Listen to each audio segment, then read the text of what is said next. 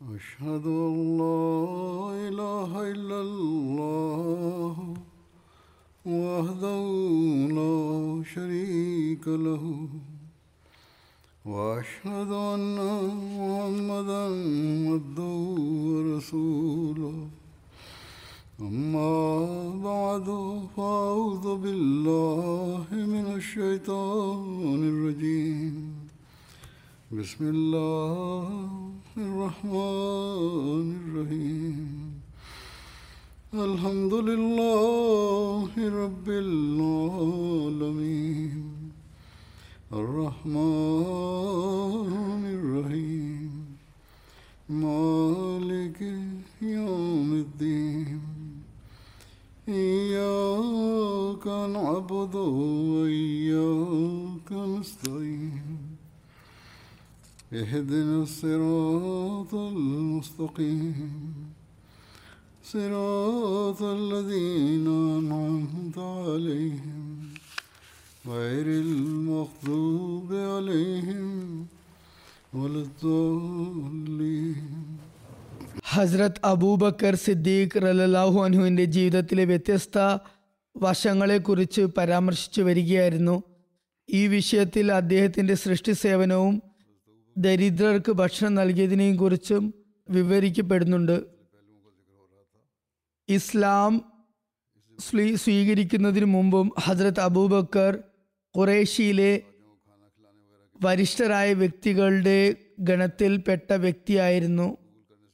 ജനങ്ങൾക്ക് എന്തെങ്കിലും ബുദ്ധിമുട്ടുകൾ നേരിടുമ്പോൾ അവർ അദ്ദേഹത്തിനോട് സഹായം തേടുമായിരുന്നു. മക്കയിൽ അദ്ദേഹം അധികവും അതിഥി സൽക്കാരവും വലിയ വലിയ വിരുന്നുകളും ഏർപ്പാട് ചെയ്തിരുന്നു. ജാഹിലിയ കാലഘട്ടത്തിൽ ഹസ്രത്ത് അബൂബക്കർ ഖുറൈശികളുടെ നേതാക്കന്മാരുടെയും പരിഷ്ഠരുടെയും ബഹുമാന്യരുടെയും ഇടയിലുള്ള ഒരു മഹത് വ്യക്തിയായിരുന്നു. ഹസ്രത്ത് അബൂബക്കർ ആ സമൂഹത്തിൽ ഖുറൈശികളുടെ ആദരണീയനായ വ്യക്തിയായി കണക്കാക്കപ്പെട്ടിരുന്നു. ജനങ്ങൾ അവരുടെ പ്രശ്നങ്ങളും ബുദ്ധിമുട്ടുകളും ഹസ്രത്ത് അബൂബക്കറിന് മുന്നിൽ പരിഹാരത്തിനായി സമർപ്പിക്കുമായിരുന്നു. മക്കയിൽ അതിഥി സൽക്കാര കാര്യത്തിൽ അദ്ദേഹത്തിന് ഒരു പ്രത്യേക സ്ഥാനം തന്നെ ഉണ്ടായിരുന്നു. തുടർന്നു ഇങ്ങനെ വരുന്നു, ഹസ്രത്ത് അബൂബക്കർ ദരിദ്രരോടും അഗതികളോടും അങ്ങേയറ്റം കരുണയും ദയയുമുള്ള ആളായിരുന്നു. തണുപ്പ് കാലത്തിൽ കമ്പിളി വാങ്ങി ആവശ്യക്കാർക്കിടയിൽ അദ്ദേഹം വിതരണം ചെയ്യുമായിരുന്നു. ഒരു നിവേദനത്തിൽ ഇപ്രകാരം വരുന്നു, ഒരു തവണ ഹസ്രത്ത് അബൂബക്കർ ഒരു വർഷം ചൂട് നൽകുന്ന പുതുപ്പുകൾ, അതായത് കമ്പിളി പുതുപ്പുകൾ വാങ്ങി ഗ്രാമങ്ങളിൽ നിന്ന് വന്ന ആ കമ്പിളികൾ മദീനയിലെ വിധവകളായ സ്ത്രീകൾക്കിടയിൽ അദ്ദേഹം വിതരണം ചെയ്യുകയുണ്ടായി. ഒരു നിവേദനം ഇപ്രകാരം വരുന്നു, ഖിലാഫത്ത് എന്ന സ്ഥാനത്ത് അവരോധിക്കപ്പെടുന്നതിനു മുമ്പ് അദ്ദേഹം ഒരു അനാഥ കുടുംബത്തിലെ ആടുകളുടെ പാലുകൾ കറക്കുമായിരുന്നു. അദ്ദേഹം ഖലീഫയായപ്പോൾ ആ കുടുംബത്തിലെ ഒരു പെൺകുട്ടി ഇപ്രകാരം ചോദിച്ചു, ഇനി താങ്കൾ ഞങ്ങളുടെ ആടുകളുടെ പാൽ കറക്കില്ലല്ലോ. ഇത് കേട്ടപ്പോൾ ഹസ്രത്ത് അബൂബക്കർ പറഞ്ഞു, എന്തുകൊണ്ടില്ല, എൻ്റെ ജീവനാണ്, ഞാൻ നിങ്ങൾക്ക് വേണ്ടി എന്തായാലും പാൽ കറക്കുന്നതായിരിക്കും. എന്തിനെയാണോ ഞാൻ ഇപ്പോൾ തിരഞ്ഞെടുത്തിരിക്കുന്നത് അത് എന്നെ മുമ്പ് ചെയ്തിരുന്ന ശീലങ്ങളിൽ നിന്നും തടയില്ല എന്ന് ഞാൻ പ്രതീക്ഷിക്കുന്നു. അങ്ങനെ അദ്ദേഹം പഴയതുപോലെ തന്നെ അവരുടെ ആടുകളെ കറക്കുമായിരുന്നു. ആ പെൺകുട്ടികൾ തങ്ങളുടെ ആടുകളുമായി വരുമ്പോൾ അദ്ദേഹം വളരെ ദയാവായ്പോടെ പാലിൽ പത വേണമോ വേണ്ടയോ എന്ന് ചോദിക്കുമായിരുന്നു. അവർ പത വേണമെന്ന് പറഞ്ഞാൽ പാത്രം കുറച്ച് ദൂരെ വെച്ച് പാൽ കറക്കുമായിരുന്നു. അങ്ങനെ നന്നായി പത വരുമായിരുന്നു. അവർ പത വേണ്ട എന്ന് ആവശ്യപ്പെട്ടാൽ പത വരാതിരിക്കാൻ പാത്രം അകിടിനോട് ചേർത്ത് പിടിച്ച് പാൽ കറക്കുമായിരുന്നു. തുടർച്ചയായി അങ്ങനെ ആറുമാസം അദ്ദേഹം ഈ സേവനം ചെയ്തുകൊണ്ടിരുന്നു. അതായത് ഖിലാഫത്തിന് ശേഷം ആറുമാസവും ഇപ്രകാരം തുടർന്നു. അതിനുശേഷം അദ്ദേഹം മദീനയിൽ സ്ഥിര താമസമാക്കി. ആദ്യം ഹസ്രത്ത് അബൂബക്കറിന് രണ്ട് വീടുകളാണ് ഉണ്ടായിരുന്നത്. ഒരു വീട് മദീനക്ക് പുറത്തായിരുന്നു. തിരുനബി സല്ലല്ലാഹു അലൈഹി വസല്ലമയുടെ കാലഘട്ടത്തിൽ അദ്ദേഹം പുറത്തെ വീട്ടിലായിരുന്നു താമസിച്ചിരുന്നത്. എന്നാൽ തിരുനബി സല്ലല്ലാഹു അലൈഹി വസല്ലം മസ്ജിദ് നബവിക്കും തൻ്റെ വീടിനും അടുത്തുള്ളൊരു സ്ഥലം അദ്ദേഹത്തിന് നൽകിയിരുന്നു. അവിടെയും അദ്ദേഹം ഒരു വീടുണ്ടാക്കിയിരുന്നു. ഇതുകൂടാതെയും ഒരു വീടുണ്ടായിരുന്നു. മദീനയിൽ തന്നെ രണ്ട് വീടുണ്ടായിരുന്നു. ആദ്യം തിരുനബി സല്ലല്ലാഹു അലൈഹി വസല്ലമയുടെ കാലഘട്ടത്തിൽ അദ്ദേഹം ഗ്രാമാന്തരങ്ങളിലുള്ള ഒരു വീട്ടിൽ പുറമ്പോക്കിലായിരുന്നു താമസിച്ചിരുന്നത്. പിന്നീട് ഖലീഫ ആയതിനു ശേഷം മദീനയിലേക്ക് മാറി താമസിച്ചു. മദീനയിൽ വരുന്നത് വരെ അദ്ദേഹം താൻ ഏറ്റെടുത്തിരുന്ന ആ പെൺകുട്ടികളുടെ വീട്ടിലെ സേവനം തുടർന്നു വന്നു. ഹസ്രത്ത് ഉമർ റളിയല്ലാഹു അൻഹു മദീനയുടെ അടുത്ത് താമസിച്ചിരുന്ന ഒരു അന്ധയായ വൃദ്ധയെ സഹായിച്ചു വന്നിരുന്നു. അദ്ദേഹം അവർക്ക് വേണ്ടി വെള്ളം കൊണ്ടുവരികയും അവരുടെ വിവിധ ജോലികൾ ചെയ്യുകയും ചെയ്തിരുന്നു. ഒരിക്കൽ അദ്ദേഹം അവരുടെ വീട്ടിലെത്തിയപ്പോൾ അവിടെ അദ്ദേഹം എത്തുന്നതിന് മുമ്പ് മറ്റാരോ വന്ന് ആ വൃദ്ധയുടെ ജോലികൾ ചെയ്ത് തീർത്തിരിക്കുന്നു എന്ന് അദ്ദേഹത്തിന് മനസ്സിലായി. അടുത്ത തവണ അദ്ദേഹം ആദ്യം തന്നെ വന്ന വ്യക്തി ആ വൃദ്ധയുടെ വീട്ടിൽ എത്തുന്നതിന് മുമ്പ് എത്താൻ വേണ്ടി വളരെ വേഗം തന്നെ പോയി. ഹസരത്ത് ഉമർ അവിടെ എത്തി ഒളിച്ചിരുന്നു. അപ്പോൾ അദ്ദേഹം കാണുന്നത് ആ വൃദ്ധയുടെ വീട്ടിൽ ഉമറിനേക്കാൾ മുമ്പ് വരുന്നിരുന്ന വ്യക്തി ഹസരത്ത് അബൂബക്കർ ആണ് എന്നാണ്.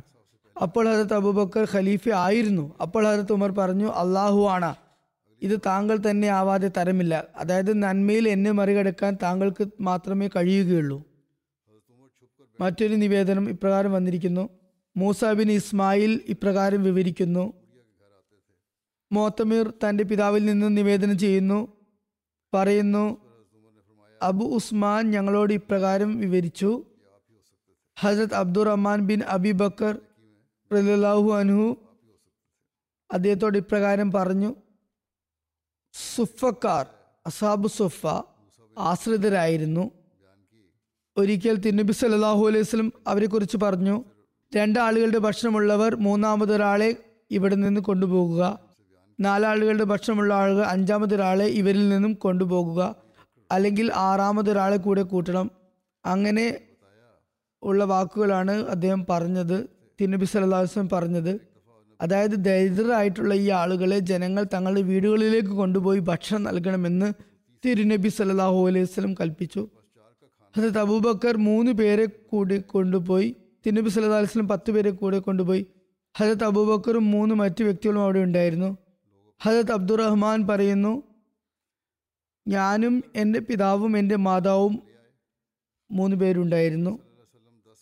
നിവേദകൻ പറയുന്നു, അബ്ദുറഹ്മാൻ എൻ്റെ ഭാര്യയും എൻ്റെ സേവകനും ഉണ്ടെന്ന് കൂടി പറഞ്ഞോ എന്നെനിക്ക് നിശ്ചയമില്ല. അവർ ഞങ്ങളുടെയും അതായത് അബൂബക്കറിൻ്റെയും വീട്ടിൽ പൊതുവായി കഴിഞ്ഞിട്ടുണ്ടായ ആളുകളാണ്. ഒരിക്കൽ ഹദരത്ത് അബൂബക്കർ നബി സല്ലല്ലാഹു അലൈഹി വസല്ലമയുടെ വീട്ടിൽ വൈകുന്നേരത്തെ ഭക്ഷണം കഴിക്കുകയും അവിടെ തന്നെ രാത്രി കഴിച്ചു കൂടുകയും ചെയ്തു. എന്നാൽ ഇശാ നമസ്കാരം കഴിഞ്ഞ് അവിടുന്ന് തിരിച്ചു വന്നു. അതിഥികളെ വീട്ടിൽ കൊണ്ടുപോയിരുന്നു. പക്ഷെ പിന്നീട് തിരിച്ചുപോയി നബി തിരുമേനി സല്ലല്ലാഹു അലൈഹി വസല്ലമയുടെ അടുക്കൽ തന്നെ തങ്ങി അവിടെ തന്നെ ഭക്ഷണം കഴിക്കുകയും ചെയ്തു. പറയുന്നു, അദ്ദേഹം എത്രത്തോളം അവിടെ തങ്ങിയെന്നാൽ തിരുനബി സല്ലല്ലാഹു അലൈഹി വസല്ലമയുടെ അടുക്കൽ തന്നെ വൈകുന്നേരത്തെ ഭക്ഷണം കഴിച്ചു. അള്ളാഹു ഇച്ഛിച്ചത്ര സമയം രാത്രി അവിടെ കഴിച്ചു കൂട്ടിയതിന് ശേഷമാണ് വന്നത്. അപ്പോൾ അദ്ദേഹത്തിൻ്റെ ഭാര്യ ചോദിച്ചു, ഏത് കാര്യമാണ് താങ്കളെ താങ്കളുടെ അതിഥികളിൽ നിന്നും ഇത്രയും സമയം മാറ്റി നിർത്തിയത്? അതായത് വരാൻ എന്തുകൊണ്ടാണ് താമസിച്ചതെന്ന് തിരക്കി. അപ്പോൾ ഹസരത്ത് അബൂബക്കർ പറഞ്ഞു, നിങ്ങൾ ഇതുവരെ അവർക്ക് ഭക്ഷണം കൊടുത്തില്ലേ? അപ്പോൾ ഭാര്യ പറഞ്ഞു, അവർ താങ്കൾ വരുന്നത് വരെ ഭക്ഷണം കഴിക്കുന്നതിൽ നിന്നും വിസമ്മതം പ്രകടിപ്പിക്കുകയായിരുന്നു. അബൂബക്കർ വരുന്നത് വരെ ഞങ്ങളും ഞങ്ങളും ഭക്ഷണം കഴിക്കില്ല എന്നവർ പറഞ്ഞു. ഭാര്യ അവർക്ക് ഭക്ഷണം കൊടുത്തിരുന്നു. ഭാര്യ പറയുന്നു, ഞാൻ ഭക്ഷണം കൊടുത്തിരുന്നു, പക്ഷെ അതിഥികൾ ഒന്നും തന്നെ അതിന് കൂട്ടാക്കുന്നുണ്ടായിരുന്നില്ല. ഹദരത്ത് അബ്ദുറഹ്മാൻ പറയുന്നു, ഞാൻ വേഗം പോയി ഒളിച്ചു നിന്നു. ഞാൻ ഒളിച്ചിരിക്കാൻ കാരണം എനിക്ക് ശകാരം കേൾക്കരുത് ഹദരത്ത് അബ്ദുറഹ് അബ്ദു അബൂബക്കറിൽ നിന്നും എന്ന് കരുതിയാണ്. എന്തുകൊണ്ട് ഇത്രയും സമയം ഭക്ഷണം കൊടുത്തില്ലെന്ന് ചോദിക്കും. അപ്പോൾ ഹദരത്ത് അബൂബക്കർ പറഞ്ഞു, അല്ലയോ വിഡ്ഢി, അദ്ദേഹം എന്നെ വളരെ അലസനാണ് നീ എന്നും പറഞ്ഞു. അദ്ദേഹത്തിൻ്റെ മകൻ അബ്ദുറഹ്മാനാണ് പറയുന്നത്. എന്നിട്ട് ഹദരത്ത് അബൂബക്കർ അതിഥികളോട് പറഞ്ഞു, നിങ്ങൾ ഭക്ഷണം കഴിക്കുവാൻ. പക്ഷേ താൻ ഭക്ഷണം കഴിക്കില്ലെന്ന് അബൂബക്കർ ശപഥം ചെയ്തിട്ടുണ്ടായിരുന്നു. ഹസരത്ത് അബ്ദുറഹ്മാൻ പറയുന്നു, അള്ളാഹു ആണ് ഞങ്ങൾ ഓരോ ഭക്ഷണം എടുക്കുമ്പോഴും അതിന് കീഴിൽ അതിനേക്കാളും ഭക്ഷണം വർദ്ധിച്ചു വന്നിട്ടുണ്ടായിരുന്നു. അവർ വയറ് നിറഞ്ഞ് കവിയുന്നത് വരെ ഭക്ഷണം കഴിച്ചു. ഭക്ഷണം നേരത്തെ ഉണ്ടായിരുന്നതിനേക്കാൾ കൂടുതലായിക്കൊണ്ടിരുന്നു. അതിഥികൾ ഭക്ഷണം കഴിച്ചുകൊണ്ടേയിരുന്നു. പക്ഷെ പറയുന്നു, ഭക്ഷണം പിന്നെയും അത്ര തന്നെ ഉണ്ടായിരുന്നു, മറിച്ച് അതിനേക്കാൾ കൂടുതലുണ്ടായിരുന്നു. എല്ലാവരും വയറ് നിറയെ കഴിച്ചു. ഹസരത്ത് അബൂബക്കർ ഭക്ഷണം വീണ്ടും അത്രമാത്രം ഉണ്ടെന്ന് കണ്ടപ്പോൾ, അതല്ല അതിനേക്കാൾ കൂടുതലുണ്ടെന്ന് കണ്ടപ്പോൾ തൻ്റെ ഭാര്യയോട് പറഞ്ഞു, ബനി ഫിറാസിൻ്റെ സഹോദരി, ഇതെന്താണ്? അദ്ദേഹത്തിൻ്റെ ഭാര്യ പറഞ്ഞു, എൻ്റെ കൺകുളിർമയെ കൊണ്ട് സത്യം, ഇത് നേരത്തെ ഉണ്ടായിരുന്നതിനേക്കാൾ മൂന്ന് മടങ്ങ് കൂടുതലുണ്ടല്ലോ. അതായത് അത്രമാത്രം ഭക്ഷണം ഇപ്പോൾ വർദ്ധിച്ചിരിക്കുന്നു. ഹദരത്ത് അബൂബക്കറും അതിൽ നിന്നും ഭക്ഷണം കഴിച്ചു. എന്നിട്ട് പറഞ്ഞു, ശൈത്താന്റെ പ്രേരണ കാരണമായാണ് ഞാൻ ഭക്ഷണം കഴിക്കില്ലെന്ന് ശപഥം ചെയ്തത്. ഇനി ഞാൻ കഴിക്കുന്നതാണ്. അതായത് ഭക്ഷണത്തിൽ അനുഗ്രഹം ഉണ്ടാകുന്നു എന്ന് കണ്ടപ്പോൾ അദ്ദേഹം പറഞ്ഞു, ശൈത്താനാണ് എന്നെക്കൊണ്ട് അങ്ങനെ ശപഥം ചെയ്യിപ്പിച്ചത്. പക്ഷേ ഈ ഇത് അനുഗ്രഹീതമായ ഭക്ഷണമാകുന്നു. അതിൽ നിന്നും ഞാനും കഴിക്കുന്നതാണ്. പിന്നെ അതിൽ നിന്നും ഒരു ഉരുള അബൂബക്കറും കഴിച്ചു. അതിനുശേഷം ആ ഭക്ഷണം എടുത്ത് തിരുനബി സല്ലല്ലാഹു അലൈഹി വസല്ലമയുടെ അടുക്കിലെത്തി. അത് രാവിലെ ആകുന്നത് വരെയും തിരുനബി സല്ലല്ലാഹു അലൈഹി വസല്ലമയുടെ അടുക്കൽ തന്നെ ഉണ്ടായിരുന്നു. പറയുന്നു, ഞങ്ങൾക്കും മറ്റൊരു സമുദായത്തിനും ഇടയിൽ ഒരു ഉടമ്പടി ഉണ്ടായിരുന്നു. അതിൻ്റെ കാലാവധി കഴിഞ്ഞിരുന്നു. ഞങ്ങൾ പന്ത്രണ്ട് പേരെ വെവ്വേറെ ഇരുത്തി. അതിൽ ഓരോരുത്തരുടെ കൂടിയും ഒന്നിലധികം ആളുകളുണ്ടായിരുന്നു. ഈ ഉടമ്പടിയിൽ ഉണ്ടായിരുന്നത് പന്ത്രണ്ട് പേരായിരുന്നു. അവരുടെ ഓരോരുത്തരുടെയും കൂടെ കുറച്ച് ആളുകളുണ്ടായിരുന്നു. അത് എത്ര പേരാണെന്ന് അള്ളാഹുവിന് മാത്രമേ അറിയുകയുള്ളൂ. പക്ഷെ ഒരു കാര്യം ഉറപ്പാണ്, തിരുനബി സല്ലല്ലാഹു അലൈഹി വസല്ലം അവരെയും ആ ആളുകളോടൊപ്പം അയച്ചിരുന്നു. അതായത് പറയപ്പെടാൻ തക്ക എണ്ണം ആളുകളുണ്ടായിരുന്നു. ഹദരത്ത് അബ്ദുറഹ്മാൻ പറയുന്നു, അവരെല്ലാവരും തന്നെ ആ ഭക്ഷണത്തിൽ നിന്ന് കഴിച്ചു. ഈ അനുഗ്രഹം അള്ളാഹു ഒരിക്കൽ ഹദരത്ത് അബൂബക്കറിന്റെ ഭക്ഷണത്തിലും വർഷിച്ചിരുന്നു. ഹദരത്ത് അബ്ദുറഹ്മാൻ ബിൻ അബൂബക്കർ നിവേദനം ചെയ്യുന്നു, തിരുനബി സല്ലല്ലാഹു അലൈഹി വസല്ലം പറഞ്ഞു, നിങ്ങളിൽ ആരെങ്കിലും ഇന്ന് ഏതെങ്കിലും അഗതിയെ ഊട്ടിയിട്ടുണ്ടോ? ഹദരത്ത് അബൂബക്കർ പറഞ്ഞു, ഞാൻ മസ്ജിദിൽ പ്രവേശിച്ചപ്പോൾ ഒരു ഭിക്ഷക്കാരൻ എന്നോട് യാചിച്ചു. ഞാൻ അബ്ദുറഹ്മാന്റെ കയ്യിൽ ഒരു കഷ്ണം റൊട്ടി കാണുകയുണ്ടായി. ഞാൻ അത് അവനിൽ നിന്ന് വാങ്ങി യാച യാചകൻ നൽകി. അതായത് യാചകൻ ചോദിച്ചപ്പോൾ എൻ്റെ മകൻ്റെ കയ്യിൽ നിന്ന് റൊട്ടി വാങ്ങി ഞാൻ ആ യാചകന് നൽകി. ഹദരത്ത് മുസ്ലിം മൗദ് റളിയല്ലാഹു അൻഹു പറയുന്നു, ഹദരത്ത് അബൂബക്കറിൻ്റെ മകൻ അബ്ദുറഹ്മാനും ഖിലാഫത്തിന് അർഹനായിരുന്നു. ജനങ്ങൾ ഇങ്ങനെ പറയുകയുമുണ്ടായി, അദ്ദേഹത്തിൻ്റെ സ്വഭാവം ഉമറിനേക്കാൾ വളരെ സൗമ്യമുള്ളതാകുന്നു. യോഗ്യതയിലും അദ്ദേഹത്തിന് ഒട്ടും കുറവില്ല താനും.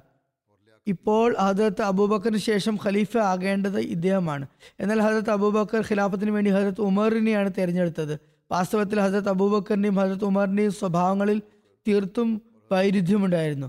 ചുരുക്കത്തിൽ ഹദരത്ത് അബൂബക്കർ ഖിലാഫത്ത് മുഖേന യാതൊരു വ്യക്തിഗത പ്രയോജനവും നേടിയില്ല, മറിച്ച് സൃഷ്ടി സേവനത്തിലാണ് മേന്മയുള്ളതായി അദ്ദേഹം ഗണിച്ചത്.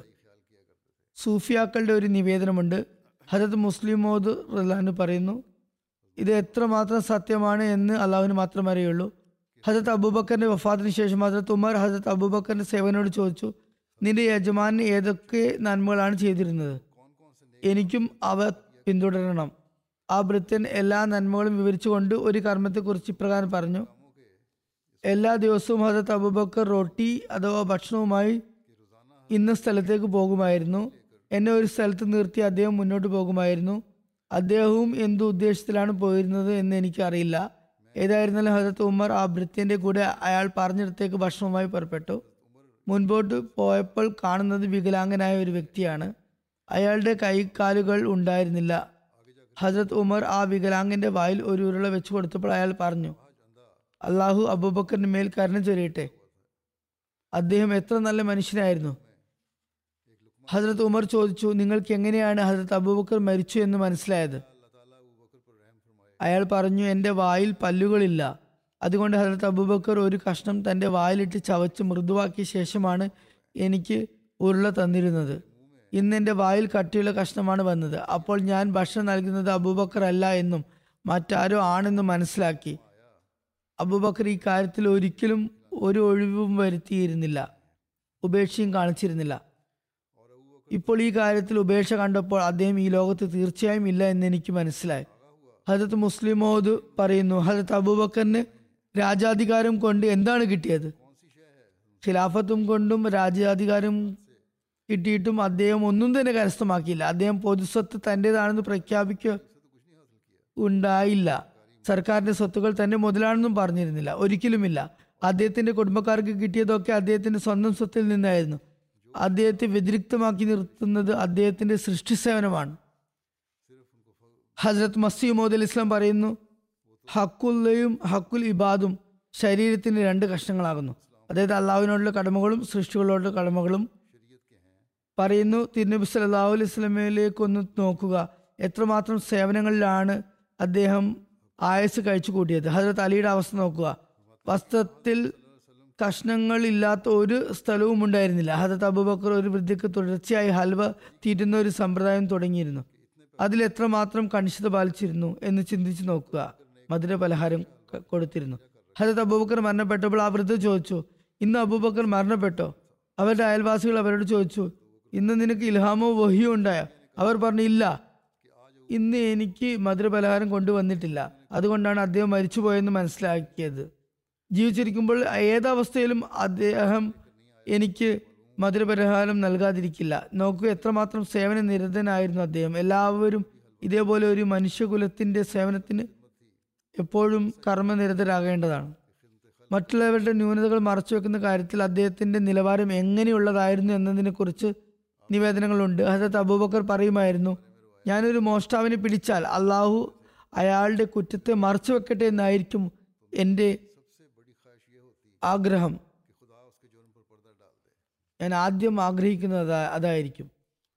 അദ്ദേഹത്തിൻ്റെ ധീരതയെക്കുറിച്ച് പ്രകാരം വന്നിരിക്കുന്നു, ഹസ്രത്ത് അബൂബക്കർ വീരശൂര പരാക്രമതയുടെ ആൾരൂപമായിരുന്നു. വലിയ വലിയ പ്രയാസങ്ങളെ ഇസ്ലാമിന് വേണ്ടി, അതല്ലെങ്കിൽ തിരുനബി സല്ലല്ലാഹു അലൈഹി വസല്ലമയോടുള്ള സ്നേഹവും അനുരാഗവും കാരണം അദ്ദേഹം ഒരിക്കലും ഗൗനിച്ചിരുന്നില്ല. മക്ക ജീവിത കാലഘട്ടത്തിൽ തിരുനബി സല്ലല്ലാഹു അലൈഹി വസല്ലമയുടെ വ്യക്തിത്വത്തിന് എന്തെങ്കിലും അപകടമോ പ്രയാസമോ ഉണ്ടാകുന്ന ഘട്ടം കണ്ടാൽ അദ്ദേഹം തിരുനബി സല്ലല്ലാഹു അലൈഹി വസല്ലമയുടെ സംരക്ഷണത്തിനും സഹായത്തിനും വേണ്ടി ഒരു വൻമതിൽ പോലെ മുന്നിൽ വന്ന് നിൽക്കുമായിരുന്നു. ഷിയബ് അബി താലിബ് എന്ന താഴ്വാരത്ത് മൂന്ന് വർഷം വരെ ബന്ധനസ്ഥരും ഉപരോധിക്കപ്പെട്ടവരുമായി മുസ്ലിങ്ങൾ കഴിച്ചു കൂട്ടിയ കാലഘട്ടത്തിൽ അദ്ദേഹം സ്ഥിരചിത്തതയോടെ തന്നെ അവിടെ നിലകൊള്ളുകയുണ്ടായി. പിന്നെ ഹിജ്റത്തിൻ്റെ വേളയിൽ അദ്ദേഹത്തിന് തിരുനബി സല്ലല്ലാഹു അലൈഹി വസല്ലമയുടെ സഹവാസവും ലഭ്യമായി. അപ്പോഴാണെങ്കിൽ ജീവൻ പോലും അപായപ്പെടുമായിരുന്നു. യുദ്ധങ്ങളിൽ ഹസ്രത്ത് അബൂബക്കർ പങ്കെടുത്തു എന്ന് മാത്രമല്ല, തിരുനബി സല്ലല്ലാഹു അലൈഹി വസല്ലമയുടെ സംരക്ഷണ ഉത്തരവാദിത്തം അദ്ദേഹം സ്വയം നിർവഹിക്കുകയുണ്ടായി. അദ്ദേഹത്തിൻ്റെ ഈ ധൈര്യത്തെ മുൻനിർത്തിക്കൊണ്ട് ഒരിക്കൽ ജനങ്ങളോട് ചോദിച്ചു, ഹസ്രത്ത് അലി റളിയല്ലാഹു അൻഹു ചോദിച്ചു, അല്ലയോ ജനങ്ങളെ, ജനങ്ങൾക്കിടയിൽ ഏറ്റവും അധികം ധീരൻ ആരാണ്? ജനങ്ങൾ പറഞ്ഞു, അല്ലയോ അമീറുൽ മുഅ്മിനീൻ, താങ്കൾ തന്നെ. ഹസ്രത്ത് അലി പറഞ്ഞു, എന്നെ സംബന്ധിച്ചിടത്തോളം ഞാനുമായി വഴക്കിൽ വന്ന ആളുകളോട് ഞാൻ നീതിയുക്തം വർത്തിച്ചു. അതായത് അയാളെ വകവരുത്തി, യുദ്ധത്തിന് വന്നവരെ വകവരുത്തി. പക്ഷെ ഏറ്റവും വലിയ ധീരൻ ഹസ്രത്ത് അബൂബക്കറാണ്. ഞങ്ങൾ തിരുനബി സല്ലല്ലാഹു അലൈഹി വസല്ലമയ്ക്ക് വേണ്ടി ബദർ ദിവസം ഒരു കൂടാരം തയ്യാറാക്കി. പിന്നെ ഞങ്ങൾ പറഞ്ഞു, തിരുനബി സല്ലല്ലാഹു അലൈഹി വസല്ലമയുടെ അടുക്കലേക്ക് ഒരു മുഷ്രിക്കും എത്താതിരിക്കുന്നതിന് വേണ്ടി ആരാണ് തിരുനബി സല്ലല്ലാഹു അലൈഹി വസല്ലമയുടെ കൂടെ കഴിച്ചു കൂട്ടാൻ തയ്യാറുള്ളത്? അള്ളാഹു ആണ്. ആർക്കും തിരുനബി സല്ലല്ലാഹു അലൈഹി വസല്ലമയുടെ സമീപത്ത് പോകേണ്ടിയേ വന്നില്ല. കാരണം ഹസ്രത്ത് അബൂബക്കർ തൻ്റെ വാളുമുയർത്തി പിടിച്ചുകൊണ്ട് തിരുനബി സല്ലല്ലാഹു അലൈഹി വസല്ലമയുടെ അടുക്കൽ തന്നെ നിലയുറപ്പിച്ചിരുന്നു. അതായത് ആദ്യം ഹസ്രത്ത് അബൂബക്കറിനോട് പൊരുതിയതിനു ശേഷമല്ലാതെ ഒരു മുശ്രിക്കിനും റസൂൽ തിരുമേനി സല്ലല്ലാഹു അലൈഹി വസല്ലമയുടെ അടുക്കൽ എത്താൻ കഴിയുമായിരുന്നില്ല. ചുരുക്കത്തിൽ അദ്ദേഹം തന്നെയാണ് എല്ലാവരിലും വെച്ച് ഏറ്റവും ധീരശൂരനായ വ്യക്തി. അതുപോലെ ഉഹദ് യുദ്ധത്തിൽ തിരുനബി സല്ലല്ലാഹു അലൈഹി വസല്ലം ഷഹീദായി എന്ന് കിംവദന്തി പരന്നപ്പോൾ ജനക്കൂട്ടത്തെ വകഞ്ഞു മാറ്റിക്കൊണ്ട് തിരുനബി സല്ലല്ലാഹു അലൈഹി വസല്ലമയുടെ അടുക്കൽ ഏറ്റവും ആദ്യം എത്തിയത് ഹസ്രത്ത് അബൂബക്കറായിരുന്നു. പറയുന്നു, തിരുനബി സല്ലല്ലാഹു അലൈഹി വസല്ലമയുടെ അടുക്കൽ ആ സമയത്ത് കേവലം പതിനൊന്ന് സഹാബാക്കളാണ് ഉണ്ടായിരുന്നത്. അവൽ ഹസ്രത്ത് അബൂബക്കർ, ഹസ്രത്ത് സഅദ്, ഹസ്രത്ത് തൽഹ, ഹസ്രത്ത് സുബൈർ, ഹസ്രത്ത് അബൂ ദുജാന എന്നിവരുടെ പേരുകളും വരുന്നുണ്ട്. ഉഹദ് യുദ്ധത്തിൽ തിരുനബി സല്ലല്ലാഹു അലൈഹി വസല്ലമയുടെ സംരക്ഷണത്തിന് താഴ്വരയിൽ ഉണ്ടായിരുന്ന ജീവത്യാഗ സന്നദ്ധരായ ഏതാനും പേരിൽ ഹസ്രത്ത് അബൂബക്കറും ഉണ്ടായിരുന്നു. ഖന്ദഖ് യുദ്ധത്തിൽ, കിടങ്ങ് യുദ്ധത്തിൽ ഹസ്രത്ത് അബൂബക്കർ റസൂൽ തിരുമേനി സല്ലല്ലാഹു അലൈഹി വസല്ലമയുടെ കൂടെ തന്നെ ഉണ്ടായിരുന്നു. കിഴങ്ങ് കുഴിക്കുന്ന സമയത്ത് മണ്ണ് തുണിയിൽ എടുത്ത് പുറത്തേക്കെറിയുന്നതിൽ അദ്ദേഹം ഉണ്ടായിരുന്നു.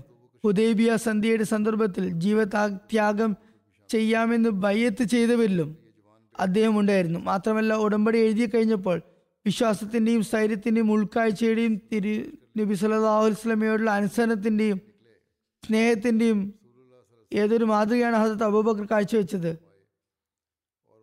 ഹസത്ത് ഉമർ ബാഗ് തൻ്റെ അവശേഷിച്ച ജീവിതത്തിൽ ഒരിക്കലും അത് വിസ്മരിച്ച് കാണില്ല. തായിഫ് യുദ്ധത്തിലും ഹസരത്ത് അബൂബക്കറും അദ്ദേഹത്തിൻ്റെ മകൻ അബ്ദുള്ള ബിൻ അബൂബക്കറും ഉണ്ടായിരുന്നു. ഹസരത്ത് അബൂബക്കറിൻ്റെ യുവാവായ ഈ മകൻ ആ സൈന്യവുമായി യുള്ള യുദ്ധത്തിൽ ഷഹീദാക്കപ്പെട്ടു. തിരുനബി സല്ലല്ലാഹു അലൈഹി വസല്ലം മുപ്പതിനായിരം പേരടങ്ങിയ സൈന്യവുമായി തബൂക്ക് യുദ്ധത്തിന് പുറപ്പെട്ടപ്പോൾ വിവിധ സൈന്യാധിപന്മാരെ നിശ്ചയിച്ചുകൊണ്ട് അവർക്ക് പതാകകൾ നൽകി. ആ സമയത്ത് ഏറ്റവും വലിയ പതാക ഹദ്രത്ത് അബൂബക്കറിനായിരുന്നു നൽകിയിരുന്നത്. ഹദ്രത്ത് സലമ ബിൻ അക്വ നിവേദനം ചെയ്യുന്നു, ഞാൻ തിരുനബി സല്ലല്ലാഹു അലൈഹി വസല്ലമയുടെ കൂടെ ഏഴ് യുദ്ധങ്ങളിൽ ഭാഗഭാക്കായിരുന്നു. തിരുനബി സല്ലല്ലാഹു അലൈഹി വസല്ലം തയ്യാറാക്കി അയച്ച യുദ്ധസംഘങ്ങളിൽ ഒൻപതെണ്ണത്തിൽ എനിക്കും പങ്കെടുക്കാൻ അവസരം ലഭിച്ചിട്ടുണ്ട്. അവയിൽ ഞങ്ങളുടെ നേതൃത്വം ചിലപ്പോൾ ഹദത്ത് അബൂബക്കറിനോ ചിലപ്പോൾ ഹദത്ത് ഉസാമ ബിൻ സെയ്ദിനോ ആയിരുന്നു തിരുനബി സല്ലല്ലാഹു അലൈഹി വസല്ലം നൽകിയിരുന്നത്. തിരുനബി സല്ലല്ലാഹു അലൈഹി വസല്ലമയുടെ വഫാത്തിന് ശേഷം അറേബ്യ മുഴുവനും തന്നെ മുർത്തദാകുന്ന അവസ്ഥയിൽ അവസ്ഥ എത്തിച്ചേ ചെന്നിരുന്നു. ആ അവസ്ഥയിൽ ഹദത്ത് അബൂബക്കർ കാണിച്ച ധൈര്യത്തിൻ്റെ അവസ്ഥ എന്തായിരുന്നെന്നാൽ അതിന് ഒരു മുൻമാതൃകകളും ഉണ്ടായിരുന്നില്ല. അത്രമാത്രം അതുല്യമായ കർമ്മ ധീരതയായിരുന്നു അദ്ദേഹം പ്രകടിപ്പിച്ചത്. ഇതിൻ്റെ വിശദമായ വിവരണം ഞാൻ നേരത്തെ നൽകിയിട്ടുള്ളതാണ്. ഹസ്രത്ത് മുസ്ലിം മൗദ് റളിയല്ലാഹു അൻഹു വിവരിക്കുന്നു, ഒരിക്കൽ നിഷേധികൾ കാഫിരിങ്ങൾ തിരുനബി സല്ലല്ലാഹു അലൈഹി വസല്ലമയുടെ കഴുത്തിൽ മുണ്ട് കെട്ടി ശക്തമായി വലിക്കാൻ തുടങ്ങി. ഇതേക്കുറിച്ച് അറിഞ്ഞപ്പോൾ ഹസരത്ത് അബൂബക്കർ ഓടിക്കിതിച്ച് അവിടെ എത്തുകയും നിഷേധികളെ മാറ്റുകയും ചെയ്തുകൊണ്ട് പറഞ്ഞു, ജനങ്ങളെ, നിങ്ങൾ ദൈവത്തെ ഭയപ്പെടുന്നില്ലേ? തൻ്റെ നാഥൻ അള്ളാഹു ആണെന്ന് പറഞ്ഞ കാരണത്താൽ മാത്രം ഒരു വ്യക്തിയെ നിങ്ങൾ മർദ്ദിക്കുകയാണോ? അദ്ദേഹം നിങ്ങളോട് സമ്പത്തൊന്നും ചോദിക്കുന്നില്ല, എന്നിരിക്കെ നിങ്ങൾ അദ്ദേഹത്തെ എന്തിനാണ് മർദ്ദിക്കുന്നത്? സഹാബാക്കൾ പറയുന്നു, ഞങ്ങളുടെ കാലഘട്ടത്തിലെ ഏറ്റവും ധൈര്യമുള്ള ആൾ ഹസരത്ത് അബൂബക്കർ ആണ് എന്ന് ഞങ്ങൾ മനസ്സിലാക്കിയിരുന്നു. ശത്രുക്കൾ കരുതിയത് മുഹമ്മദ് റസൂലുള്ളാഹി സ്വല്ലല്ലാഹു അലൈഹി വസല്ലമയെ വധിക്കുകയാണെങ്കിൽ ഇസ്ലാം ഇല്ലാതാകുമെന്നായിരുന്നു. ഞങ്ങൾ എപ്പോഴും അബൂബക്കറിനെ തിരുനബി സല്ലല്ലാഹു അലൈഹി വസല്ലമയുടെ കൂടെ തന്നെ നിലകൊള്ളുന്നതായി കണ്ടിട്ടുണ്ട്. ആരെങ്കിലും തിരുനബി സല്ലല്ലാഹു അലൈഹി വസല്ലമയെ ആക്രമിക്കുകയാണെങ്കിൽ അവർക്ക് മുന്നിൽ തൻ്റെ നെഞ്ച് വിരിച്ച് കാണിക്കാൻ വേണ്ടി അദ്ദേഹം ഉണ്ടായിരുന്നു. അങ്ങനെ ബദർ യുദ്ധത്തിൻ്റെ അവസരത്തിൽ നിഷേധികളുമായി ഏറ്റുമുട്ടിയപ്പോൾ സഹാബാക്കൾ പരസ്പരം കൂടിയാലോചന നടത്തി തിരുനബി സല്ലല്ലാഹു അലൈഹി വസല്ലമയ്ക്ക് വേണ്ടി ഒരു സിംഹാസനം തയ്യാറാക്കി. അവർ തിരുനബി സല്ലല്ലാഹു അലൈഹി വസല്ലമയുടെ സവിധത്തിലെത്തി പറഞ്ഞു, യാ റസൂലല്ലാഹ് സല്ലല്ലാഹു അലൈഹി വസല്ലം, അങ്ങ് ഈ സിംഹാസനത്തിൽ ആസനസ്ഥനായാലും ഞങ്ങളുടെ വിജയത്തിന് വേണ്ടി ദുആ ചെയ്ത് കൊണ്ടിരുന്നാലും ശത്രുക്കളുമായി ഞങ്ങൾ ഏറ്റുമുട്ടാം. തുടർന്ന് പറഞ്ഞു, യാ റസൂലല്ലാഹ് സല്ലല്ലാഹു അലൈഹി വസല്ലം, ഞങ്ങൾക്കുള്ളിലും ആത്മാർത്ഥത ഉണ്ടെന്ന് ഞങ്ങൾ അങ്ങേക്ക് ഉറപ്പ് നൽകുന്നു. പക്ഷെ മദീനയിൽ ഇരിക്കുന്നവർ ഞങ്ങളെക്കാളും കൂടുതൽ ആത്മാർത്ഥത ഉള്ളവരും വിശ്വാസമുള്ളവരാകുന്നു. നിഷേധികളുമായി യുദ്ധമുണ്ടാകുമെന്ന് അവർക്ക് അറിയില്ലായിരുന്നു, അല്ലെങ്കിൽ അവരും യുദ്ധത്തിൽ തീർച്ചയായും പങ്കെടുക്കുമായിരുന്നു. ബദർ യുദ്ധത്തെക്കുറിച്ച് നേരത്തെ കൃത്യമായ അറിവില്ലായി അറിവുണ്ടായിരുന്നു അതല്ലെങ്കിൽ അറിവില്ലായിരുന്നു അതല്ലെങ്കിൽ അവരും പങ്കെടുക്കുമായിരുന്നു. യാ റസൂലല്ലാഹ്, നിർഭാഗ്യവശാൽ ഞങ്ങൾ യുദ്ധത്തിൽ പരാജയപ്പെടുകയാണെങ്കിൽ ഞങ്ങൾ ശീഘ്രഗതിയിൽ ഓടുന്ന ഒരു ഒട്ടകത്തെ അങ്ങയുടെ അടുക്കൽ തന്നെ കെട്ടിയിടുകയും അബൂബക്കറിനെ അങ്ങയുടെ അടുക്കൽ നിർത്തുകയും ചെയ്തിട്ടുണ്ട്. അദ്ദേഹത്തെക്കാൾ ധീരനായ ഒരാളെ ഞങ്ങൾക്കിടയിൽ ഞങ്ങൾക്ക് കാണാൻ കഴിയുന്നില്ല. യാ റസൂലുള്ളാഹി, അങ്ങ് അത്തരമൊരു സന്ദർഭം വരികയാണെങ്കിൽ അബൂബക്കറിന്റെ കൂടെ ആ ഒട്ടകത്തിലിരുന്ന് മദീനയിലേക്ക് പോയാലും അവിടെ നിന്ന് ഒരു പുതിയ സൈന്യത്തെ നിഷേധികളെ നേരിടാൻ കൊണ്ടുവന്നാലും അവർ ഞങ്ങളെക്കാളും ആത്മാർത്ഥതയും കൂറുമുള്ളവരായിരിക്കും. ഹദത്ത് മുസ്ലിം മൗദ് പറയുന്നു, ഈ സംഭവത്തിൽ നിന്നും നമുക്ക് അബൂബക്കർ എത്രമാത്രം ത്യാഗസന്നദ്ധനാണെന്ന് മനസ്സിലാക്കാൻ സാധിക്കുന്നതാണ്. മറ്റൊരവസരത്തിൽ ഹദത്ത് മുസ്ലിം മൗദ് റളിയല്ലാഹു അൻഹു പറയുന്നു, ഒരു തവണ ജനങ്ങൾ റസൂലുള്ളാഹി സ്വല്ലല്ലാഹു അലൈഹി വസല്ലമയുടെ കാലത്ത് ഏറ്റവും വലിയ ധൈര്യശാലി ആരായിരുന്നു എന്ന് സഹാബാക്കളോട് ചോദിച്ചു.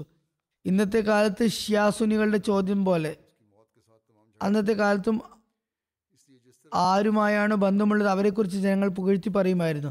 സഹാബാക്കളോട് ഈ ചോദ്യം ചോദിച്ചപ്പോൾ അവർ പറഞ്ഞു, ഞങ്ങളിൽ ഏറ്റവും വലിയ ധീരൻ എന്ന് കരുതപ്പെടുന്നവൻ തിരുനബി സല്ലല്ലാഹു അലൈഹി വസല്ലമയുടെ അടുക്കൽ നിലകൊള്ളുന്ന വ്യക്തിയായിരുന്നു. ഈ പോയിന്റ് ഒരു യോദ്ധാവിന് മാത്രമാണ് മനസ്സിലാക്കാൻ സാധിക്കുക, മറ്റാർക്കും ഇക്കാര്യം മനസ്സിലാകില്ല. യുദ്ധത്തെക്കുറിച്ച് ശരിയായ രീതിയിൽ അറിയുന്ന വ്യക്തിക്ക് മനസ്സിലാകുകയുള്ളൂ. അതിൻ്റെ അപകടങ്ങളെക്കുറിച്ച് അറിയുന്നവർക്ക് മാത്രമേ ധീരത ഏറ്റവും കൂടുതൽ അപകടമുള്ള സ്ഥലത്ത് നിലകൊള്ളുക എന്നതാണെന്ന് മനസ്സിലാക്കാൻ കഴിയുകയുള്ളൂ. പറയുന്നു, ആരാണോ രാജ്യത്തിൻ്റെയും സമുദായത്തിൻ്റെയും കേന്ദ്ര ബിന്ദുവായിട്ടുള്ളത് ആ വ്യക്തിയെ വധിച്ച് യുദ്ധം അവസാനിപ്പിക്കാനാണ് ശത്രു ആഗ്രഹിക്കുക. അതുകൊണ്ട് കേന്ദ്ര ബിന്ദുവായ ആ വ്യക്തി എവിടെയാണ് നിലകൊള്ളുന്നത്, ശത്രു അവിടേക്ക് തങ്ങളുടെ എല്ലാ ശക്തികളും ഉപയോഗിച്ച് ആക്രമണം നടത്തും. അതുകൊണ്ട് അത്തരമൊരു സ്ഥലത്ത്, അതായത് അത്തരം വ്യക്തിയുടെ സംരക്ഷണത്തിനായി ഏറ്റവും ധൈര്യമുള്ള വ്യക്തിക്കാണ് നിലകൊള്ളാൻ സാധിക്കുക. എന്നിട്ട് സഹാബാക്കൾ പറഞ്ഞു, തിരുനബി സല്ലല്ലാഹു അലൈഹി വസല്ലമയുടെ അടുത്ത് അധികവും ഹദരത്ത് അബൂബക്കർ ആയിരുന്നു നിലകൊണ്ടിരുന്നത്. ഞങ്ങളുടെ അഭിപ്രായത്തിൽ ഏറ്റവും ധീരൻ അദ്ദേഹം തന്നെയായിരുന്നു. ഹജറത്ത് മുസ്ലിം മൗദ് റളിയല്ലാഹു അൻഹു ബനി ഇസ്രായേലിൻ്റെ രണ്ടാമത്തെ ആയത്തിൻ്റെ വ്യാഖ്യാനത്തിൽ ഇപ്രകാരം പറയുന്നു, അസ്രാബി അബ്ദിഹി എന്ന പ്രയോഗം കൊണ്ട് പ്രയാണം ചെയ്യിപ്പിച്ചവൻ മറ്റാരോ ആയിരുന്നു എന്ന കാര്യം ശ്രദ്ധാർഹമാണ്. അതിൽ പ്രയാണം ചെയ്യുന്ന വ്യക്തിയുടെ സ്വയം ഹിതം ഇല്ലായിരുന്നു. ഹിജ്റത്തിൻ്റെ സംഭവം ഇതുപോലെ തന്നെയായിരുന്നു. തിരുനബി സല്ലല്ലാഹു അലൈഹി വസല്ലം രാത്രി പുറപ്പെടുകയുണ്ടായി. അദ്ദേഹം സ്വേച്ഛ പ്രകാരം ആയിരുന്നില്ല, മറിച്ച് നിർബന്ധിതാവസ്ഥയിലായിരുന്നു പുറപ്പെട്ടത്. എന്തെന്നാൽ നിഷേധികൾ അദ്ദേഹത്തെ വധിക്കാനായി അദ്ദേഹത്തിൻ്റെ വീട് വളഞ്ഞിരുന്നു. ഈ യാത്രയിൽ അദ്ദേഹത്തിൻ്റെ താല്പര്യമില്ലായിരുന്നു, മറിച്ച് അള്ളാഹുവിൻ്റെ ഹിതം അദ്ദേഹത്തെ അതിന് നിർബന്ധിതനാക്കി. അതായത് തിരുനബി സല്ലല്ലാഹു അലൈഹി വസല്ലമയെ പുറത്തു കൊണ്ടുവന്നതും ഹിജ്റത്ത് ചെയ്യിപ്പിച്ചതും അള്ളാഹു ആയിരുന്നു. അവൻ്റെ ഹിതമനുസരിച്ച് അദ്ദേഹം നിർബന്ധിതനായി പുറപ്പെട്ടതായിരുന്നു. തുടർന്ന് ഹദരത്ത് മുസ്ലിം മൗദ് പറയുന്നു, റൂയയിൽ സ്വപ്നത്തിൽ ബൈത്തുൽ മഖ്ദസിലേക്കുള്ള യാത്രയിൽ ജിബ്രീൽ അദ്ദേഹത്തിൻ്റെ കൂടെ ഉണ്ടായിരുന്നത് പോലെ ഹിജ്റത്തിൻ്റെ യാത്രയിൽ അബൂബക്കർ അദ്ദേഹത്തിൻ്റെ കൂടെ ഉണ്ടായിരുന്നു. ഏതുപോലെ ജിബ്രീൽ അള്ളാഹുവിന് വഴിപ്പെട്ട് പ്രവർത്തിക്കുന്നു, അതുപോലെ അബൂബക്കർ അദ്ദേഹത്തിൻ്റെ കീഴിൽ പ്രവർത്തിച്ചു. ജിബ്രീൽ എന്നതിൻ്റെ അർത്ഥം അള്ളാഹുവിൻ്റെ പോരാളി എന്നാണ്. ഹദരത്ത് അബൂബക്കർ റളിയല്ലാഹു അൻഹു അള്ളാഹുവിൻ്റെ വരിഷ്ഠദാസനും ദീനിൻ്റെ ധീരനായ പോരാളിയുമായിരുന്നു. ഹസരത് മുസ്ലിം മൗദ് വീണ്ടും ഒരിടത്ത് പറയുന്നു, യാഥാർത്ഥ്യം ഇതാണ്, അള്ളാഹുവിൻ്റെ വചനങ്ങളിൽ വിശ്വാസമുണ്ടായിരിക്കെ മനുഷ്യ ഹൃദയത്തിൽ നിരാശ ഉണ്ടാകാൻ തരമില്ല. അള്ളാഹുവിൽ പൂർണ്ണ വിശ്വാസമുണ്ടെങ്കിൽ മനസ്സിൽ ഒരിക്കലും നിരാശ ജനിക്കില്ല.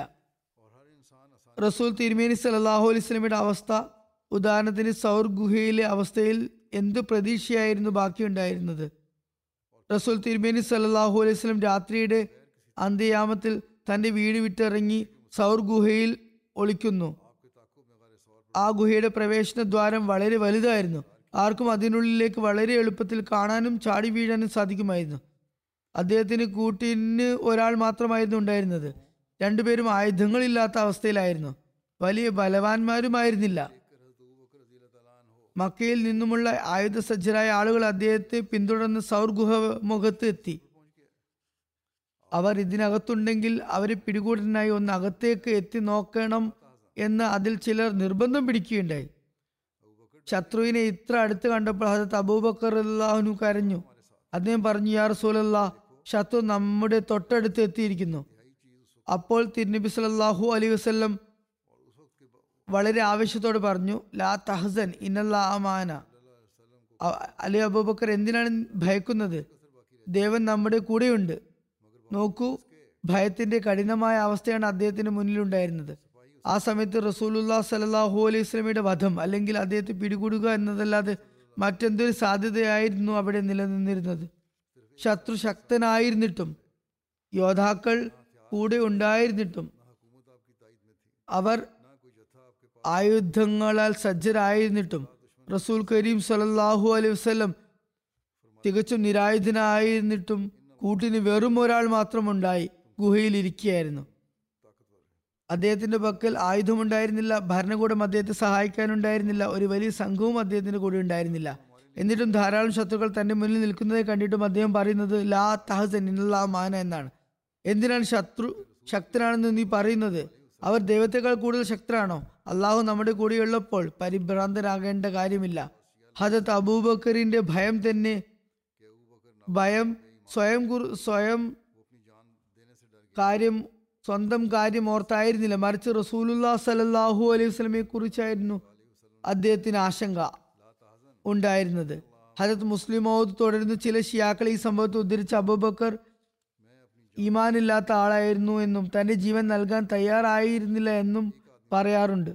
എന്നാൽ ചരിത്രത്തിൽ വളരെ വ്യക്തമായി രേഖപ്പെടുത്തിയത് എന്തെന്നാൽ തിരുനബി സല്ലല്ലാഹു അലൈഹി വസല്ലം ലാ തഹ്സൻ ഇന്നല്ലാഹ മഅന എന്ന് പറഞ്ഞപ്പോൾ ഹദരത്ത് അബൂബക്കർ അബൂബക്കർ പറഞ്ഞു, യാ റസൂലുള്ളാഹി സല്ലല്ലാഹു അലൈഹി വസല്ലം, എൻ്റെ ജീവനെക്കുറിച്ച് എനിക്ക് ഭയമില്ല. ഞാൻ വധിക്കപ്പെട്ടാലും അത് ഒരു വ്യക്തിയുടെ വധം മാത്രമായിരിക്കും. എന്നാൽ എൻ്റെ ഭയം താങ്കളെക്കുറിച്ചാണ്. താങ്കൾക്ക് എന്തെങ്കിലും അഹിതം സംഭവിച്ചാൽ പിന്നെ ലോകത്ത് നിന്ന് സത്യം തുടച്ചു നീക്കപ്പെടും. ഹസ്രത്ത് മുസ്ലിം മൗദ് റളിയല്ലാഹു അൻഹു മറ്റൊരു സ്ഥലത്ത് പറയുന്നു, പ്രവാചകന്മാർ ചെയ്യുന്ന പ്രവർത്തികൾ അവർക്ക് മാത്രമാണ് ചെയ്യാൻ കഴിയുകയുള്ളൂ എന്നത് പ്രവാചകന്മാരുടെ മാത്രം പ്രത്യേകതയല്ല, മറിച്ച് അവർക്ക് ശേഷവും ചില വ്യക്തികൾ ചെയ്യുന്ന പ്രവർത്തികൾ മറ്റുള്ളവർക്ക് ചെയ്യാൻ കഴിയില്ല. ഉദാഹരണത്തിന് ഹസ്രത്ത് അബൂബക്കർ റളിയല്ലാഹു അൻഹുവിനെ നോക്കുക. ഹദരത്ത് അബൂബക്കർ ഒരു കാലത്ത് തൻ്റെ സമുദായത്തെ നയിക്കുമെന്ന് അദ്ദേഹത്തെക്കുറിച്ച് ആർക്കും പറയാൻ കഴിയുമായിരുന്നില്ല.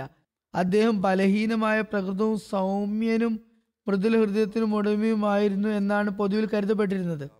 റസൂൽ കരീം സല്ലല്ലാഹു അലൈഹി വസല്ലമയുടെ കാലഘട്ടത്തിലെ യുദ്ധങ്ങളെ എടുത്തു നോക്കുക. തിരുനബി സല്ലല്ലാഹു അലൈഹി വസല്ലം ഹദരത്ത് അബൂബക്കറിനെ ഒരിക്കലും വലിയ യുദ്ധങ്ങളിൽ സൈന്യത്തിൻ്റെ കമാൻഡറായി നിയമിച്ചിട്ടില്ല.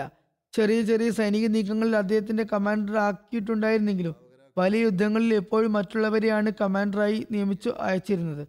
അതുപോലെ മറ്റു ജോലികളിലും അദ്ദേഹത്തെ ഇൻചാർജ് ആക്കിയിട്ടില്ലായിരുന്നു. വിശുദ്ധ ഖുർആന്റെ അധ്യാപനം, ഖളാ എന്നീ ജോലികളും അദ്ദേഹത്തെ ഏൽപ്പിച്ചിരുന്നില്ല. എന്നാൽ അബൂബക്കറിന്റെ സമയം വരുമ്പോൾ അബൂബക്കർ ചെയ്യുന്ന പ്രവൃത്തികൾ മറ്റാർക്കും ചെയ്യാൻ കഴിയുകയില്ല എന്ന് റസൂലുള്ളാഹി സ്വല്ലല്ലാഹു അലൈഹി വസല്ലമയ്ക്ക് സുബോധ്യമുണ്ടായിരുന്നു. അങ്ങനെ റസൂൽ കരീം സ്വല്ലല്ലാഹു അലൈഹി വസല്ലം വഫാത്തായപ്പോൾ ആര് ഖലീഫയാകുമെന്ന കാര്യത്തിൽ മുസ്ലിങ്ങൾക്കിടയിൽ ഭിന്നിപ്പുണ്ടായി. ആ സമയത്ത് താൻ ഖലീഫയാകുമെന്ന് ഹദരത്ത് അബൂബക്കറിന്റെ ചിന്തയിൽ പോലും ഉണ്ടായിരുന്നില്ല. ഹദരത്ത് ഉമറിനെ പോലെയുള്ളവർ തന്നെയാണ് അതിന് അനുയോജ്യരായിട്ടുള്ളതാണ് എന്നായിരുന്നു അദ്ദേഹവും കരുതിയിരുന്നത്. അതുപോലെ അൻസാറുകളും ആവേശത്തിൽ വന്നു. ഞങ്ങളിൽ നിന്നാണ് ഖലീഫ ഉണ്ടാകേണ്ടതെന്ന് അവർ കരുതി. എന്തെന്നാൽ ഞങ്ങൾ ഇസ്ലാമിന് വേണ്ടി ത്യാഗങ്ങൾ ചെയ്തിട്ടുണ്ടെന്നും അവർ പറഞ്ഞു തുടങ്ങി. ഖിലാഫത്തിന്റെ അവകാശവാദം അവർ ഉന്നയിച്ചു. അങ്ങനെയായിരുന്നു അൻസാറുകൾ ചിന്തിച്ചിരുന്നത്. അതുപോലെ മുഹാജിരികളും ഖിലാഫത്ത് തങ്ങളുടെ അനന്തരാവകാശമാണെന്ന് കരുതിയിരുന്നു. എന്തായാലും റസൂൽ കരീം സല്ലല്ലാഹു അലൈഹി വസല്ലമയുടെ വഫാത്തിന് ശേഷം ഒരു വൻ തർക്കം തന്നെ ഉടലെടുത്തു. ഖലീഫ ഞങ്ങളിൽ നിന്നാകണമെന്ന് അൻസാറുകളും ഞങ്ങളിൽ നിന്നാകണമെന്ന് മുഹാജിരികളും പറഞ്ഞു വാശി പിടിക്കാൻ തുടങ്ങി. അവസാനം ഒരു ഖലീഫ അൻസാറുകളിൽ നിന്നും ഒരു ഖലീഫ മുഹാജിറിൽ നിന്നും ആകാം എന്ന വ്യവസ്ഥയിൽ വ്യവസ്ഥയിൽ അൻസാറുകൾ തർക്കം അവസാനിപ്പിച്ചു. ഈ തർക്കം പരിഹരിക്കാൻ ഒരു യോഗം വിളിച്ചുകൂട്ടി. ഹദത്ത് ഉമർ പറയുന്നു, ഹദത്ത് അബൂബക്കർ തീർച്ചയായും സാത്വികനും ആദരണീയനുമാണ്. എങ്കിലും ഈ പ്രശ്നത്തെ മനസ്സിലാക്കി കൊടുക്കാൻ അദ്ദേഹത്തിന് കഴിയില്ല. ഇത് അദ്ദേഹത്തെ സംബന്ധിച്ചിടത്തോളം വളരെ പ്രയാസമേറിയ കാര്യമാണ്. ഈ ഊരാക്കുടുക്ക് അഴിക്കാൻ അദ്ദേഹത്തിന് സാധിക്കില്ല. ഹദത്ത് ഉമർ പറയുന്നു, ഈ ഊരാക്കുടുക്ക് അഴിക്കാൻ ആർക്കെങ്കിലും കഴിയുമെങ്കിൽ അത് എനിക്ക് മാത്രമാണ്. ഇവിടെ ശക്തിയാണ് ആവശ്യം. മൃദുലതയും സ്നേഹവും ഇവിടെ വില പോകില്ല. ഹദത്ത് അബൂബക്കർ സൗമ്യനും സ്നേഹത്തോട് പെരുമാറുന്നവനുമാണ്.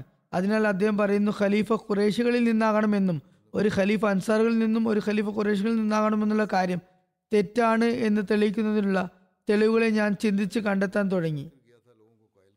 അദ്ദേഹം പറയുന്നു, ഞാൻ വളരെയധികം തെളിവുകൾ അതിനുവേണ്ടി സ്വരുക്കൂട്ടി. എന്നിട്ട് ഈ പ്രശ്നത്തിന് തീർപ്പ് കാണാനുള്ള ആ യോഗത്തിൽ ചെന്നു. ഹദത്ത് അബൂബക്കർ എൻ്റെ കൂടെ ഉണ്ടായിരുന്നു. ഞാൻ പ്രഭാഷണം ചെയ്ത് ഞാൻ കണ്ടെത്തിയ തെളിവുകൾ കൊണ്ട് ജനങ്ങളെ ബോധ്യപ്പെടുത്താം, സമ്മതിപ്പിക്കാമെന്ന് ഞാൻ ആഗ്രഹിച്ചു. ഞാൻ കരുതിയത് ആ സദസ്സിൽ സംസാരിക്കാൻ മാത്രം ഹദത്ത് അബൂബക്കറിന് വീര്യവും ശൂരത്വവും പോരാ എന്നായിരുന്നു. എന്നാൽ ഞാൻ എഴുന്നേൽക്കാൻ തുടങ്ങിയതേ ഉള്ളൂ. ഹദത്ത് അബൂബക്കർ ദേഷ്യത്തോടു കൂടെ എന്നെ തട്ടിയിട്ടിട്ട് പറഞ്ഞു, അവിടെ ഇരിക്കൂ. എന്നിട്ട് സ്വയം എഴുന്നേറ്റ് നിന്ന് പ്രസംഗിക്കാൻ തുടങ്ങി. ഹദത്ത് ഉമർ പറയുന്നു, അള്ളാഹു ആണ്. ഞാൻ ചിന്തിച്ചിരുന്ന എല്ലാ തെളിവുകളും ഹദത്ത് അബൂബക്കർ അവിടെ വിവരിക്കുകയുണ്ടായി. അതുകൂടാതെയും പല തെളിവുകളും വിവരിച്ചു കൊണ്ടേയിരുന്നു. എത്രത്തോളം എന്നാൽ അൻസാറുകളുടെ മനസ്സിന് അവ മുഖേന തൃപ്തി വരികയുണ്ടായി. അവർ മുഹാജിങ്ങളുടെ ഖിലാഫത്തിന്റെ തത്വത്തെ അംഗീകരിച്ചു. ഹദരത്ത് ഉമർ ഒരിക്കൽ ഈ അബൂബക്കറിനെ കുറിച്ച് തന്നെയായിരുന്നു ഇങ്ങനെ പറഞ്ഞത്, ഞാൻ ഒരിക്കൽ അദ്ദേഹവുമായി അങ്ങാടിയിൽ വെച്ച് വഴക്കിടുകയും ഹദരത്ത് അബൂബക്കറിന്റെ വസ്ത്രം കീറുകയും ഞാൻ അദ്ദേഹത്തെ അടിക്കാൻ ഓങ്ങുകയും ചെയ്തിരുന്നു. ഈ അബൂബക്കറിനെ കുറിച്ച് തന്നെയാണ് ഒരിക്കൽ റസൂലുള്ളാഹി സ്വല്ലല്ലാഹു അലൈഹി വസല്ലം ഇങ്ങനെ പറഞ്ഞത്: ഹദരത്ത് അബൂബക്കർ ലോല ഹൃദയനാകുന്നു. എന്നാൽ തിരുനബി സ്വല്ലല്ലാഹു അലൈഹി വസല്ലം തൻ്റെ മരണസമയം സമീപസ്ഥമായപ്പോൾ, വഫാത്തിന് മുമ്പേ തന്നെ തിരുനബി സ്വല്ലല്ലാഹു അലൈഹി വസല്ലം ഹദരത്ത് ആയിഷയോട് ഇപ്രകാരം പറഞ്ഞു: എനിക്ക് ശേഷം അബൂബക്കറിനെ ഖലീഫ ആക്കണമെന്ന് ജനങ്ങളോട് പറയാൻ എൻ്റെ ഹൃദയം കൂടെ കൂടെ ആഗ്രഹിക്കുന്നു. പക്ഷെ ഞാൻ അതിൽ നിന്ന് പിന്മാറുകയാണ്. കാരണം എൻ്റെ വഫാത്തിന് ശേഷം അള്ളാഹും അവൻ്റെ വിശ്വാസികളായ ദാസന്മാരും അബൂബക്കറിനെ അല്ലാതെ മറ്റാരെയും ഖലീഫയാകില്ല എന്ന് എനിക്ക് ഉറപ്പുണ്ട്. പിന്നീട് അങ്ങനെ തന്നെ സംഭവിക്കുകയും അദ്ദേഹത്തെ ഖലീഫ ആയി കൊണ്ട് തിരഞ്ഞെടുക്കുകയും ചെയ്തു. എത്രത്തോളം സൗമ്യശീലനായിരുന്നു എന്നാൽ ഒരിക്കൽ അദ്ദേഹത്തെ അടിക്കുന്നതിന് വേണ്ടി ഹദരത്ത് ഉമർ മുന്നോട്ട് വന്നു അദ്ദേഹത്തിന്റെ വസ്ത്രം കീറുകയും ചെയ്തു. എന്നാൽ ഇത്രമാത്രം സൗമ്യപ്രകൃതമുള്ള ഈ അബൂബക്കർ തന്നെയാണ് ഒരു സമയം വന്നപ്പോൾ ഹദരത്ത് ഉമർ അദ്ദേഹത്തിന്റെ അടുത്ത് എത്തി ഇപ്രകാരം പറഞ്ഞു: എല്ലാ അറേബ്യക്കാരും എതിർപ്പ് പ്രകടിപ്പിച്ചുകൊണ്ടിരിക്കുന്നു. മക്കയിലും മറ്റൊരു ചെറിയ സ്ഥലത്തും മാത്രമേ ജമാഅത്തായുള്ള നമസ്കാരം തന്നെ നടക്കുന്നുള്ളൂ. മറ്റാളുകൾ നമസ്കരിക്കുന്നുണ്ടെങ്കിൽ പോലും അവർക്കിടയിൽ എത്രമാത്രം ഭിന്നിപ്പുണ്ടായി എന്നാൽ ഒരാളും മറ്റൊരാളുടെ പിറകിൽ നമസ്കരിക്കാൻ തയ്യാറല്ല. ഭിന്നിപ്പ് വളരെ രൂക്ഷമായിരിക്കുന്നു. ആര് പറഞ്ഞതും അവർ കേൾക്കുന്നില്ല. അഞ്ചാറ് മാസമായി മുസ്ലിങ്ങളായിട്ടുള്ള അറേബ്യയിലെ വിവരദോഷികളായ ആളുകൾ സക്കാത്ത് മാപ്പാക്കാൻ ആവശ്യപ്പെട്ടിരിക്കുന്നു. ഇവർ സക്കാത്തിന്റെ വിഷയം മനസ്സിലാക്കിയിട്ട് തന്നെയില്ല. ഹദരത്ത് ഉമർ പറഞ്ഞു: ഒന്ന് രണ്ട് വർഷത്തേക്ക് അവർ സക്കാത്ത് അവർക്ക് സക്കാത്ത് മാപ്പ് ചെയ്തു കൊടുത്താൽ എന്താണ് കുഴപ്പം? അവർ നവാഗതരാണ്. അതായത് എപ്പോഴും കയ്യിൽ വാളുമായി നിന്നിരുന്ന ഉമർ ചെറിയ ചെറിയ കാര്യങ്ങൾ ഉണ്ടാകുമ്പോൾ പോലും യാ റസൂലുള്ളാഹ്, കൽപ്പന ഉണ്ടെങ്കിൽ ഞാൻ ഇന്നയാളുടെ തല കൊയ്യാമെന്ന് പറഞ്ഞിരുന്ന വ്യക്തി ആ ആളുകളിലേക്ക് എത്രമാത്രം ചായ്വ് കാണിച്ചു. എന്നാൽ അദ്ദേഹം ഭയപ്പെട്ട് പരിഭ്ര പരിഭ്രമിച്ചുകൊണ്ട് അബൂബക്കറിന്റെ അടുക്കൽ വന്ന് ഇപ്രകാരം അപേക്ഷിക്കുകയുണ്ടായി: ഈ വിവരദോഷികളായ ജനങ്ങൾക്ക് കുറച്ചു കാലത്തേക്ക് സക്കാത്ത് മാപ്പാക്കി കൊടുത്തേക്കാം. നമുക്ക് പതിയെ അവർക്ക് കാര്യങ്ങൾ മനസ്സിലാക്കി കൊടുക്കാം എന്നൊക്കെ പറയുന്ന ഒരു അവസ്ഥയിൽ അദ്ദേഹം തന്നെ എത്തി. പക്ഷെ ഹദരത്ത് ഉമർ പറയുകയാണ്: അബൂബക്കർ എത്രമാത്രം ലോല ഹൃദയനായിരുന്നു എന്നാൽ ഞാൻ ഒരിക്കൽ അദ്ദേഹത്തെ അടിക്കാൻ തയ്യാറായി മാർക്കറ്റിൽ വെച്ച് അദ്ദേഹത്തിന്റെ വസ്ത്രം കീറുകയുണ്ടായി. പക്ഷെ ഈ സമയത്ത് വളരെ ദേഷ്യത്തോടു കൂടി ഉമറിനെ നോക്കി. അതായത് അതായത് വിദ്രോഹികളായ പ്രക്ഷോഭകാരികളായ ആളുകൾ ഒന്നും പറയരുത് എന്നും രണ്ട് വർഷം വരെ അവർക്ക് അവരിൽ നിന്ന് സക്കാത്ത് വാങ്ങേണ്ടതെന്നും നമുക്ക് നമുക്ക് പിന്നീട് അവരെ പറഞ്ഞു മനസ്സിലാക്കാമെന്നും ഉമർ പറഞ്ഞപ്പോൾ ഹദരത്ത് അബൂബക്കർ വളരെ രൂക്ഷമായി ദേഷ്യത്തോടു കൂടി ഉമറിനെ നോക്കിക്കൊണ്ട് പറഞ്ഞു: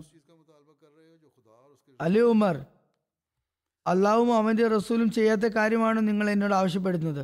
ഹദരത്ത് ഉമർ പറഞ്ഞു: അതൊക്കെ ശരി തന്നെ, പക്ഷെ ഇവർ പുതിയ വിശ്വാസികളാണ്. ശത്രു സൈന്യം മദീനയുടെ മതിലുകൾ വരെ എത്തിയിരിക്കുന്നു. ഇങ്ങനെയുള്ള ആളുകൾ വർദ്ധിക്കുകയും നാട്ടിൽ അരക്ഷിതാവസ്ഥ ഉണ്ടാകുന്നത് നല്ലതാണോ? അതുകൊണ്ട് ഒന്ന് രണ്ട് വർഷം അവർക്ക് സക്കാത്ത് മാപ്പ് ചെയ്ത് കൊടുക്കുകയും അങ്ങനെ നാട്ടിൽ അരക്ഷിതാവസ്ഥ മാറുകയും ചെയ്യുന്നതാണ്.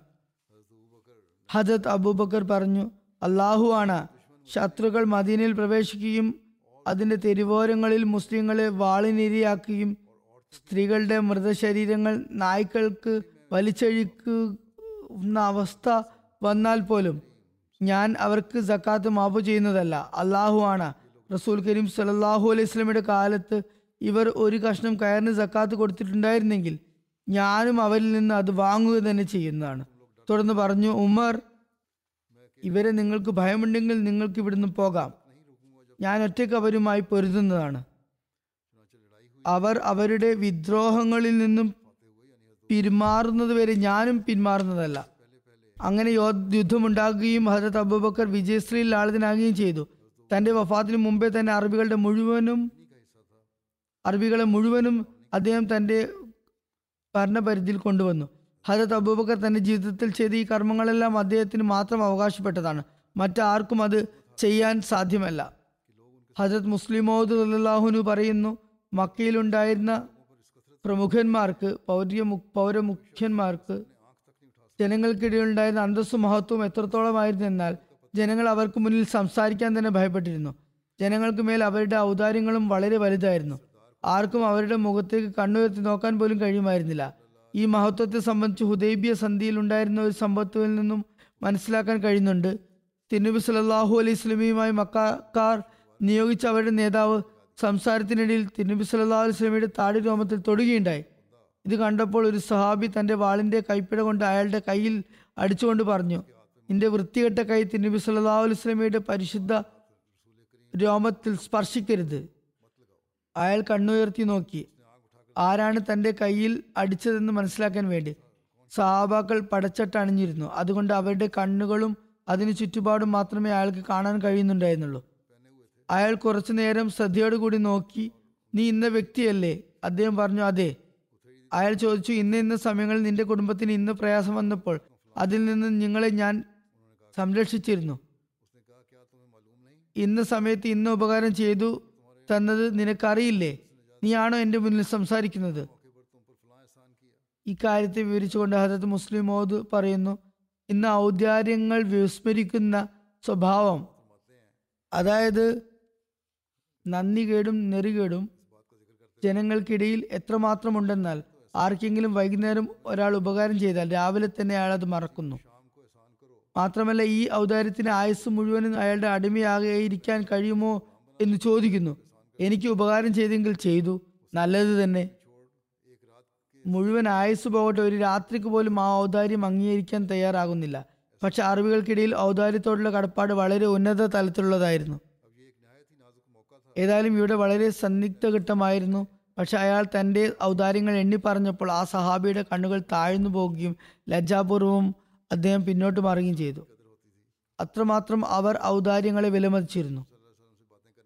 അങ്ങനെ വീണ്ടും അയാൾ റസൂൽ സല്ലല്ലാഹു അലൈഹി വസല്ലമയോടുള്ള സംസാരം തുടർന്നു പറഞ്ഞു, ഞാൻ അറേബ്യയുടെ പിതാവാകുന്നു. നിങ്ങൾ നിങ്ങളുടെ സമുദായത്തിൻ്റെ അന്തസ്സ് കാക്കണമെന്ന് ഞാൻ അപേക്ഷിക്കുകയാണ്. നിങ്ങൾക്ക് ചുറ്റും ഒരുമിച്ച് കൂടിയിട്ടുള്ള ഈ ആളുകൾ പ്രയാസങ്ങൾ വന്നാൽ ഉടൻ തന്നെ നിങ്ങളെ വിട്ടു ഓടിപ്പോകുന്നതാണ്. നിങ്ങൾക്ക് നിങ്ങളുടെ സമുദായം മാത്രമേ ഉപകാരപ്പെടുകയുള്ളൂ.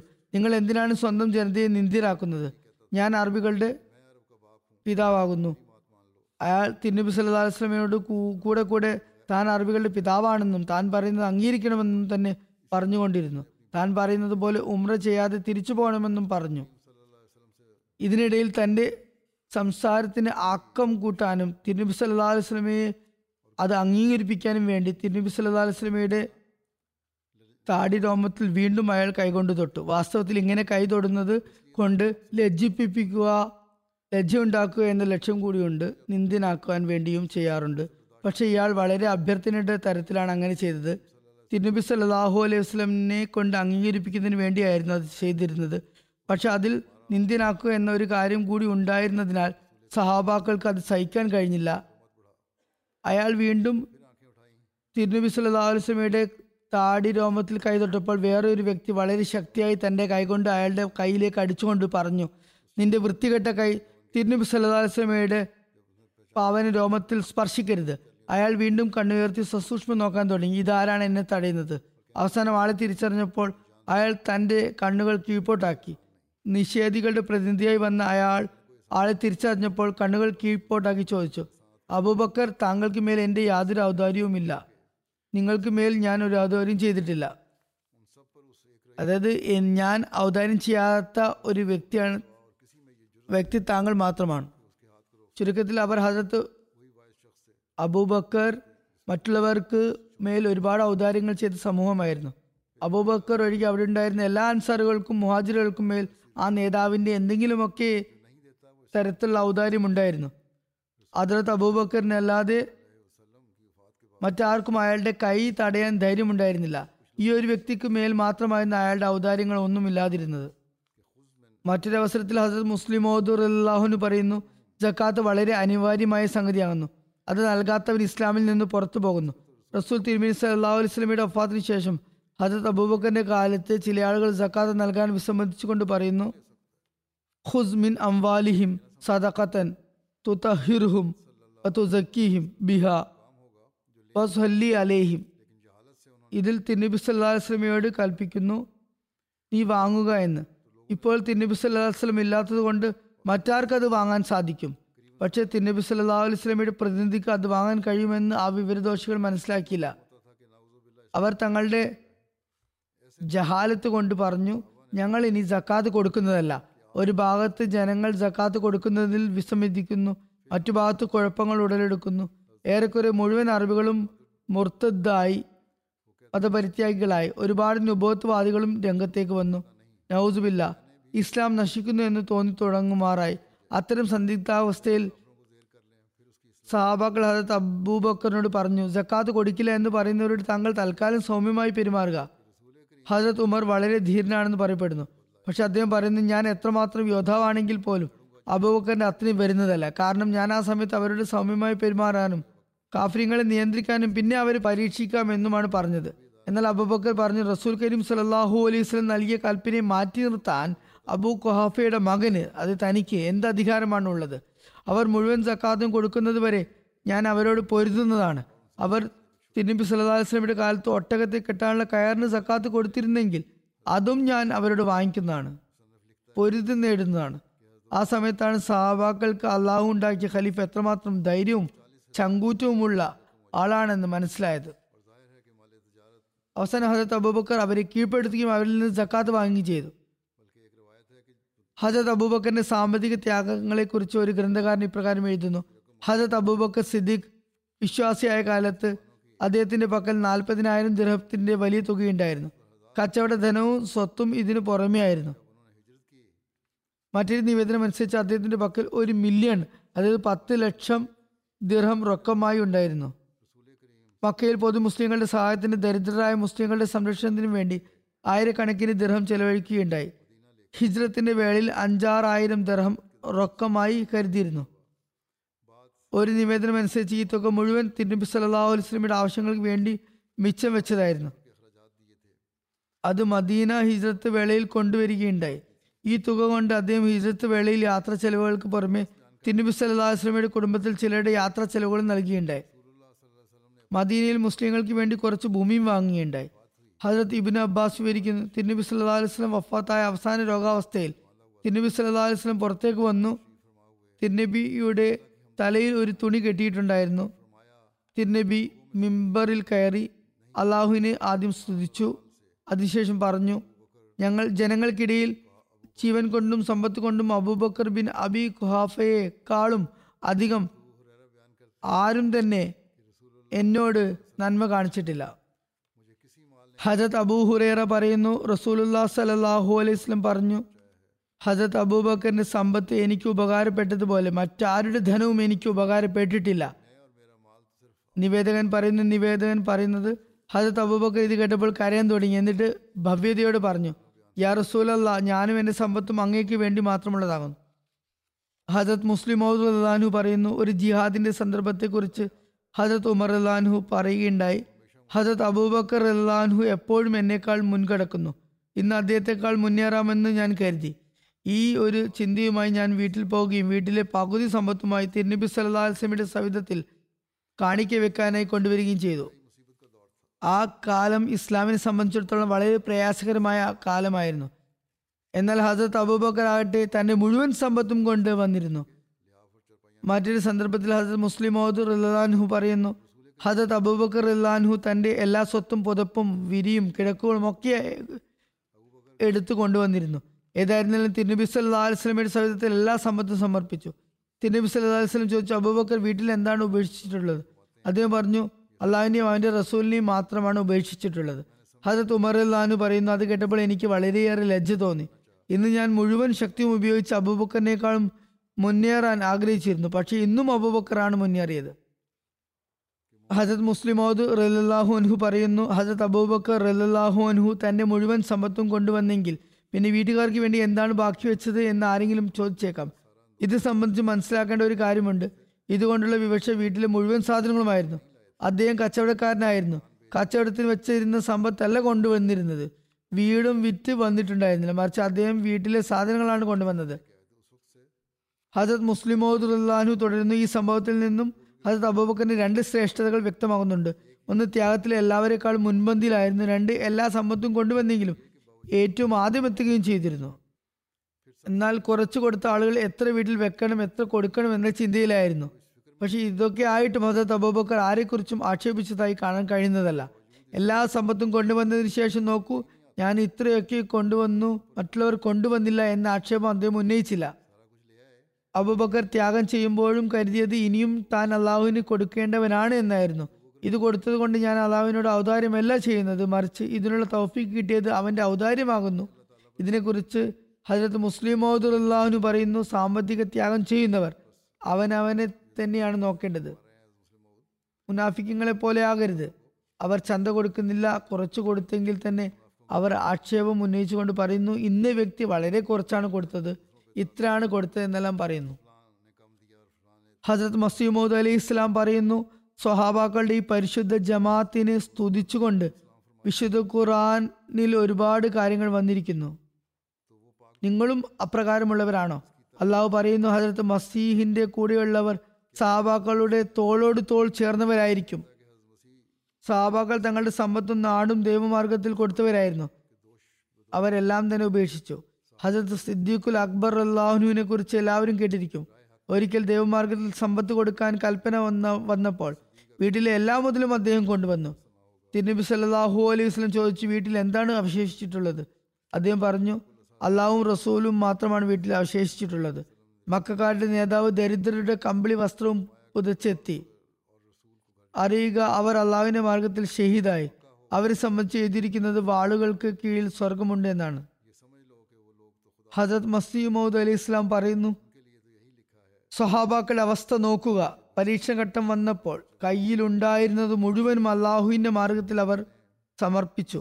ഏറ്റവും ആദ്യം ഹജത് അബൂബക്കർ സിദ്ദീഖ് കമ്പിളിയും പുതച്ചെത്തി. പിന്നെ ആ കമ്പിളിക്കുള്ള പ്രതിഫലവും അള്ളാഹു കൊടുത്തു. അതായത് എല്ലാം കൊടുത്തു, ഒരു കമ്പിളി മാത്രം പുതച്ചാണ് വന്നത്. അള്ളാഹു നൽകിയ പ്രതിഫലം എന്തായിരുന്നു? അദ്ദേഹം തന്നെയാണ് ഏറ്റവും ആദ്യം ഖിലാഫത്തിന്റെ പുടവ അണിഞ്ഞത്. ചുരുക്കത്തിൽ, യഥാർത്ഥ മേന്മയ്ക്കും നന്മയ്ക്കും ആത്മീയ ആനന്ദം ലഭ്യമാകുന്നതിനും ആ സമ്പത്ത് മാത്രമേ പ്രയോജനപ്പെടുകയുള്ളൂ. ചുരുക്കത്തിൽ, യഥാർത്ഥ നന്മ ഏറ്റവും ആദ്യം പ്രവർത്തിക്കുക എന്നതാണ് പറയുന്ന നന്മയും ആത്മീയ അനുഭൂതികളും കരസ്ഥമാക്കുന്നതിന് അള്ളാഹുവിന്റെ മാർഗത്തിൽ ചെലവഴിച്ച സമ്പത്ത് മാത്രമേ ഉപകാരപ്പെടുകയുള്ളൂ. ഇൻഷാ അല്ലാഹ് ബാക്കിയുള്ള വിവരണങ്ങൾ പിന്നീട് നടത്തുന്നതായിരിക്കും.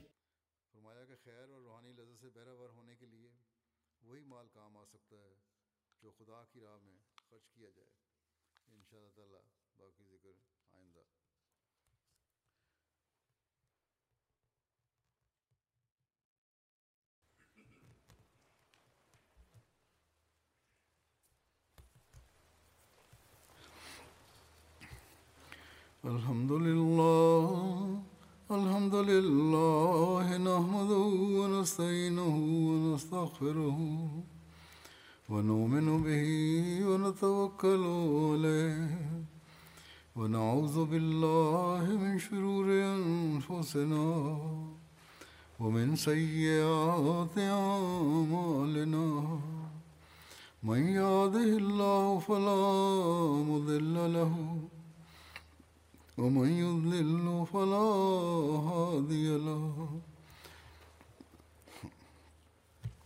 ونشهد أن لا إله إلا الله ونشهد أن محمدا عبده ورسوله عباد الله رحمكم الله إن الله يأمر بالعدل والإحسان وإيتاء ذي القربى وينهى عن الفحشاء والمنكر والبغي يعظكم لعلكم تذكرون اذكروا الله يذكركم وادعوه يستجب لكم ولذكر الله أكبر.